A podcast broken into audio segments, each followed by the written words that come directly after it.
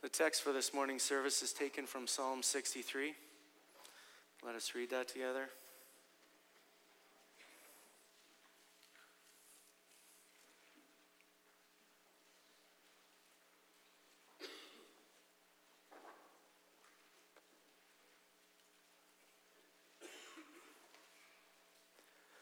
Psalm 63, a psalm of David when he was in the desert of Judah. O God, you are my God.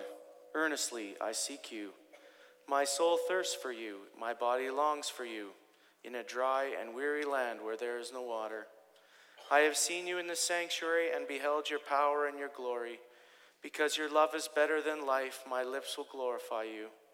I will praise you as long as I live, and in your name I will lift up my hands.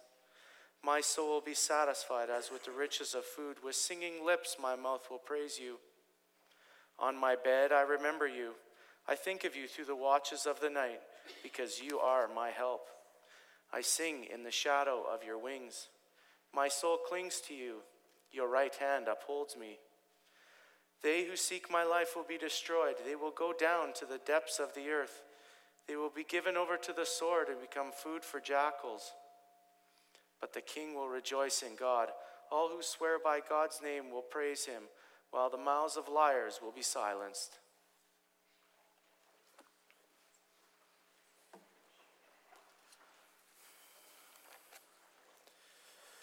The sermon for this morning was prepared by Reverend Wes Bredenhof, minister of the Hamilton Providence Canadian Reformed Church. After the reading of the sermon, we will respond with the singing of Psalm 63, verse 3 and 4. Beloved congregation of our Lord Jesus Christ, this morning we are going to dive into Psalm 63 and explore the riches of God's word in this beautiful psalm. The psalm has a title telling us who wrote it and when. David wrote it when he was in the desert or when he was in the wilderness of Judah. The problem is that there are a couple of occasions in David's life when he was forced to flee the wilderness of Judah. He had to do this when he was being pursued by Saul. And later in life, David's son Absalom staged a coup, and David had to flee Jerusalem again. Then again, he set out to the south of Jerusalem, to the wilderness of Judah.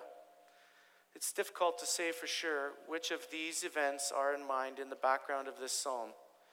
Both events have, a, have in common that David is on the run, being pursued by an enemy Whatever the background may be, he's a tough, in a tough spot physically and spiritually. Physically, he's in a desert region where water is hard to come by, where life hangs by a thread. His spiritual condition mirrors his physical condition. This psalm doesn't come out of some spiritual fantasy world where life always moves from one mountaintop to the other. This psalm doesn't come from a garden where pretty flowers are blooming all the time. This psalm comes out of the wilderness, the place where believers live normal lives. There are moments of joy, yes, but there are also moments of brokenness and suffering, moments where we cry out in pain and hurt. Through this psalm, we learn how to process all, these, all this. We learn to know we need to turn for help and strength. We'll see in Psalm 63 that God alone satisfies and saves. Therefore, the believer thirsts for God's, God deeply, praises God endlessly, and trusts in God confidently. There's only one desert in Canada, and it's in southern British Columbia. There you can find cactus, scorpions, rattlesnakes, and sagebrush. It is very small, and, you were, and if you were stuck out there, you wouldn't have to walk far to find some water. I don't think anybody has ever died in BC's pocket desert. But when you go to the wilderness of Judah, there things are much different. Especially at certain times of the year, water is nearly impossible to find. The sun beats down and sucks the moisture right out of everything. It's hot, dry, and dusty. It's a harsh and inhospitable place, a place where death is never far away. This is where David is with this psalm. He looks around and sees a dry and weary land where there is no water. The landscape reminds him of where he is spiritually. He is far away from that special communion with God that could only be experienced at the tabernacle. If you were an Old Testament believer in the days of David, the closest you could get to God would have been at the place where God had made his dwelling place, the tabernacle. This was a place where sacrifices were made that spoke of forgiveness and reconciliation through blood. The tabernacle was the place where God's people experienced deep fellowship with Him. They showed their thanks to God there, and they prayed to God there. There they worshiped Him intimately. It was the center of Israel's spiritual life, and every true believer longed to be there. That attitude is reflected throughout the Psalms. Think only of Psalm 84 My soul longs, yes, faints for the courts of the Lord. You can't spiritualize that and think that the psalmist is somehow thinking of an internal experience of God, some kind of mystic ecstasy. Because in verse 3 of Psalm 84, he speaks concretely of the sparrows and the swallows who live in the courts of the Lord. The psalmist is jealous of those birds who can always live in God's house where he wants to be in a concrete and real way. So, here in Psalm 63, when David speaks of his deep thirst for God, he's not speaking of some type of abstract or nebulous spiritual experience. He's not expressing a longing to have an unmediated encounter with God within his soul. No, he is in the wilderness and he is far away from the highest form of fellowship that he could enjoy between God and men in his day. He's away from the tabernacle and the ministry of the means of grace available there. God was present to bless his people there in a way that he wasn't present in the howling desert. The desert wilderness may be beautiful in its own stark way, and God is present there as he is present everywhere in his creation but the desert is not the tabernacle. It's not a place where God is going to satisfy his spiritual thirsts. He knows that God and God alone can do that. Alone can do that. He longs for that with, with everything in his being. He wants to be out of the wilderness and back into having access to the sanctuary of God. There he knows that God will give him water that can truly satisfy. Loved ones, the tabernacle is long gone. So the temple, so is the temple which replaced it. These things existed in the Old Testament, but they do not have New Testament counterparts. When we speak about the tabernacle, the temple, for us, a New Testament believer, we usually jump right away to 1 Corinthians 6 and what Paul says there about being the temple of the Holy Spirit. But that's not the only way or even the most basic way that the New Testament speaks about the temple, the most basic and important way is found in the Gospel of John, where Christ describes himself as the temple. In his, in his incarnation, God has come to live with mankind. In Christ, in Jesus himself, God has come to bring forgiveness, reconciliation, and lasting fellowship. Through Christ, the gospel promises us to life to the fullest. For good reason, Christ said in John 4 to the Samaritan woman that he offered living water. He gives what can truly satisfy our spiritual thirst. In Christ, we have the fulfillment of God's longing in verse 1. But there is more. The New Testament speaks of the church as being the body of Christ. If Christ is a New Testament temple, and if the church is his body, then we can also speak of the church as being the temple today. This is exactly what the Apostle Paul and Peter do. Paul does this in 1 Corinthians, 1 Corinthians 3. Peter does it in 1 Peter 2. The church is also a temple of God. The church is where the Christ ministers to us with his own living water, with the gospel preached, and with the administration of the sacraments. The church is where we have the deepest and richest fellowship with God currently available on this earth. Well, now I can make this more concrete for you. David longed to be back at the, temp- at the place where he could have the deepest fellowship with God. What we have in verse 1 is the, the design for us as well Today we have the blessing of being here in God's presence. We're closer to heaven than we were even we are closer to heaven here than we will ever be anywhere else. This is where the gospel of life and peace is proclaimed. This is where God never fails to bless you with his word. Did you long to be here today? Did you look forward to this hour of fellowship with God? Do you treasure being in the presence of your Father and hearing the glad tidings of your Savior? Do you see what a blessing it is to be able to worship not just once, but twice every Sunday?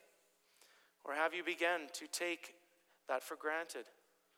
That's not a good place to be. Loved ones, if you find the church service a, bo- a burden or a bore, I have bad news for you. You will not enjoy the ultimate fulfillment the, of the temple. In fact, you'll hate it. In the book of Revelation, God comes and makes his, develop, his dwelling with men and eternity, for eternity. The new heavens and the new earth become the temple of God. Their believers will worship the Lord for eternity, enjoying his presence, celebrating his love, and singing his praise. If all those things are not a delight to you now, they will not be a delight to you then either. And that's a bit of a problem because God is not going to bring anyone to his eternal kingdom who doesn't want to be there. Perhaps we're in church today under some type of compulsion. Maybe there's an expectation of family or of the church community, but no one will be enjoying new, new heavens and new earth under compulsion. In the age to come, you'll get what you really want in your heart. Whether eternity enjoyed God's presence or the alternative. That's something to think about and reflect on. Do we thirst for God's blessed presence as we live in this spiritual dry and weary land? Let's move on in the psalm to see how David's endless praises, how David endlessly praises God. He reflects back on the occasion when he was he has been in God's blessed presence at the sanctuary. There he had been privy to God's power and glory. He'd seen God's majesty revealed. Through the sacrifice offered for guilt, guilt and sin, he has been assured of the steadfast love of God. He treasures that love more than life itself. It gives him a reason to praise God with his lips. It gives him reason to bless God as well. Let's pause there for a moment. Some of you might struggle with the idea that David blesses God. Shouldn't it be the other way around? Can a human bless God? This is this very question is what the NIV translated this I will praise you as long as I live. There's a similar situation in Psalm 103. The ESV is a, has the familiar, Bless the Lord, O my soul. The NIV, Praise the Lord, O my soul. But repeatedly, the Bible does use the word bless for something that people can do to God. In Genesis 14, Melchizedek blessed God. In 1 Peter 1, verse 3, Peter blessed God's name. What does it mean to bless God? It's the opposite of cursing God. To curse means to say nasty things about someone. To bless means to speak well of them, to hold their name high. Yes, praise as well, like David, we can and we should bless God. We have every reason to do so. The word for praise piled up in this psalm. If this wasn't poetry, you might think that it was repetitive. David uses just about every Hebrew word and expression for praise that he can come up with. His lips will praise God. He will bless God for as long as he lives. He will lift up his hands in God's name, a gesture of praise and exaltation. It becomes clear that God is his highest joy. Then we come to verse 5. In verse 1, he was thirsting after God. But in verse 5, as he thinks back to the tabernacle, he remembers how God satisfied him. It was like that fat and rich food. You could translate that more literally, something like with fatty fatness. The emphasis on the original of verse 5 falls on the fatty fatness. In the days of, J- of David, cuts of meat with lots of fat on them were considered the best cuts. Fat was considered a luxury. Today, our view is, of that has changed quite a bit. But imagine the best, juiciest, most tender slab of meat. That's what David is thinking of in our terms. That kind of meat satisfies not only your taste buds, but also the hunger gnawing in your stomach. You have a nice sized steak and you sat and you're satisfied for hours to come. That's what David is comparing his satisfaction to. God provides that kind of spiritual nourishment in his sanctuary.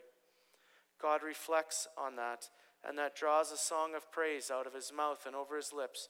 He knows that God can provide that kind of spiritual satisfaction. He's experienced it in the past, and if and if and if he can go back, he would experience it again. In verse 6, David describes something of his personal devotional life. He says that he remembers when he's in he remembers God when he is in bed. In the middle of the night, he meditates on God. First, let me give you uh, some cultural background here, too. In our day and age, we have been taught to believe that it is normal for eight hours of uninterrupted sleep. This is what we are told to strive for. And when we can't get eight hours of straight sleep, we tend to get anxious. However, the idea of eight hours of interrupted sleep is a modern one. Going back centuries, even to biblical times, people had different sleep habits. It's common to sleep in two periods at night. You would have your first sleep for a couple of hours, and then a period of wakefulness for a couple of hours, and then a second sleep for the remainder. David was probably not suffering from insomnia, as some commentators say. Rather, he had his first sleep and now is using the middle of the night as his time to reflect on God, to reflect on his character and his deeds. He took that time and turned it to good use. He meditates. That means that he ponders something in a repetitive way, turning it over again in his mind. What he thinks about is in verse 7. It's the fact that God has been his help. God is like a bird that has stretched out his wings over his young to protect them. With God, David has been kept safe. For that reason, says verse 8, David clings to God like glue. God's right hand, the hand of power, upholds him, maintains him. David has the most powerful ally in God, and therefore he is determined to stick with him. David's praise for God is exalted to the 10th degree. It reminds me of Paul in the first chapter of Ephesians, just piling up the words, getting all carried away with the majesty of a great God and his gracious deeds. Now it's good to remember that David lived about a thousand years before Christ. Already in that time, David knew of many of God's redemptive works. He had heard of the exodus from Egypt, for instance. David had also experienced God's deliverance of his own. He had lived out redemptive history. But there was much that lay in the future. Most of all, it was the coming of David's great grandson, Jesus Christ. Loved ones, we lived with we live with this. We live with all of that behind us. We have heard of the fulfillment of God's salvation in Christ. We know the gospel of life. We have been blessed with the Holy Spirit. He has given us faith and brought us into the church of Christ. We live in the shadow of God's wings too. God's right hand upholds us every day. We have heard our Father, we have our Father's hand of power protecting and sustaining us. If God had reasons for praise in his day, how much more don't we have in our day? Those are praises that we bring to our God on Sunday when we worship, but also during the week. We can and should offer him our praises in our personal and family worship. We also strive to live so that his name is praised because of us so that disrepute is never brought upon him because of us. Then there's also the point of meditation to come back to. In our world today, there is unbiblical meditation. There is the Eastern religion type of meditation that encourages you to look inside yourself and your own resources for spiritual benefit. When the Bible speaks about meditation, it means something far different. Biblical meditation involves a diligent personal use of divine revelation. Divine revelation comes from outside of us, it comes through God's Word. We take God's word and we ponder over it. We reflect on it and we praise God with it. This type of biblical meditation is, is encouraged for us, not only here in Psalm 63, but in other places in the Bible too. However, to be able to do this kind of meditation takes prior knowledge of God's Word. If we're going to praise God endlessly, we have to we have we need to have endless reasons to praise him. These reasons are found in scripture. This is why it is critically important for us to strive to be faithful servants and students of the Bible. Brothers and sisters, we need to be reading the scriptures for ourselves each day and w- then working with it meditatively. We don't want to be mechanically mechanical readers of the Bible, but reflective readers. People who think about what they read and ponder it. We want readers who can lay in bed at night before falling to sleep, or maybe even in the middle of the night, who can recall, recall Scripture and reflect on who God is from it and praise Him. Now we come to the last verse of the psalm, and we briefly see David's confidence, confident trust in God. He speaks in verse 9 of people seeking to destroy his life. As I mentioned in the introduction, we don't know who he's referring to. It could be Saul and his forces, it could be Absalom and his forces. Whatever the case may be, his life is in danger. He's under threat from, he- from human enemies. But he's confident that those human enemies are going to be dealt with. God will send them to the depths of the earth. This is an emphaticism for Sheol, for the realm of the dead. God is going to see to it that they get taken out of the way. Other human beings will, be, will use swords to end their lives. Their bodies will not even get the honor of burial. Instead, they will become food for jackals. In case you don't know what a jackal is, it's a Middle East equivalent of a coyote. It's an animal that often scavenges dead bodies. The jackals will finish what the sword has started, and there will be nothing left of David's enemies. They will become jackal chow. The mouth of those liars will be stopped and silenced. They can't hurt David with their actions, and they can't hurt him with their words. He's confident that God will do all this for him. He's confident that God alone can and will save him. And when he does, the king will rejoice.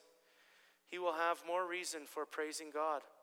All who live, all who love the Lord and swear by his name, they too will exalt with David. The godly will rejoice with the king of Israel at the destruction of his enemies. God came through for David time and time again. God did deliver him from Saul and from Absalom. God rescued the king and gave him the reason to continue praising and trusting. David was a messianic king. In, his, in that capacity, he pointed ahead to Christ. The destruction of David's enemies here also speaks prophetically of the destruction of Christ's enemies. We can be confident that God will, in due time, cast down all the enemies of Christ. Since we are united to Christ, these enemies are also ours. We think here especially of Satan and his forces. They are doomed for destruction, they are destined to rejoice in our King. His enemies will be vanquished. We can confidently trust that this will happen. God's word promises it to us. Brothers and sisters, so much is packed into the 11 verses of this psalm. There is so much here about, our God, about who our God is. He is our God. He has power and glory, and his steadfast love is better than life. He satisfies, he saves, and much more. There is also much here about David and about all who, like him, look to God for their help and strength. Believers are those who seek, thirst, and faint for God, who long to be in the closest relationship with Him. Believers, praise God and meditate on His, per, on, on his person and works. Believers, cling to Him and rejoice in Him. As for the enemies of the King, they will all come to nothing. They will all become a portion of jackals. Promises pack this psalm. Promises energize it, and we're led through it to live more closely to our God.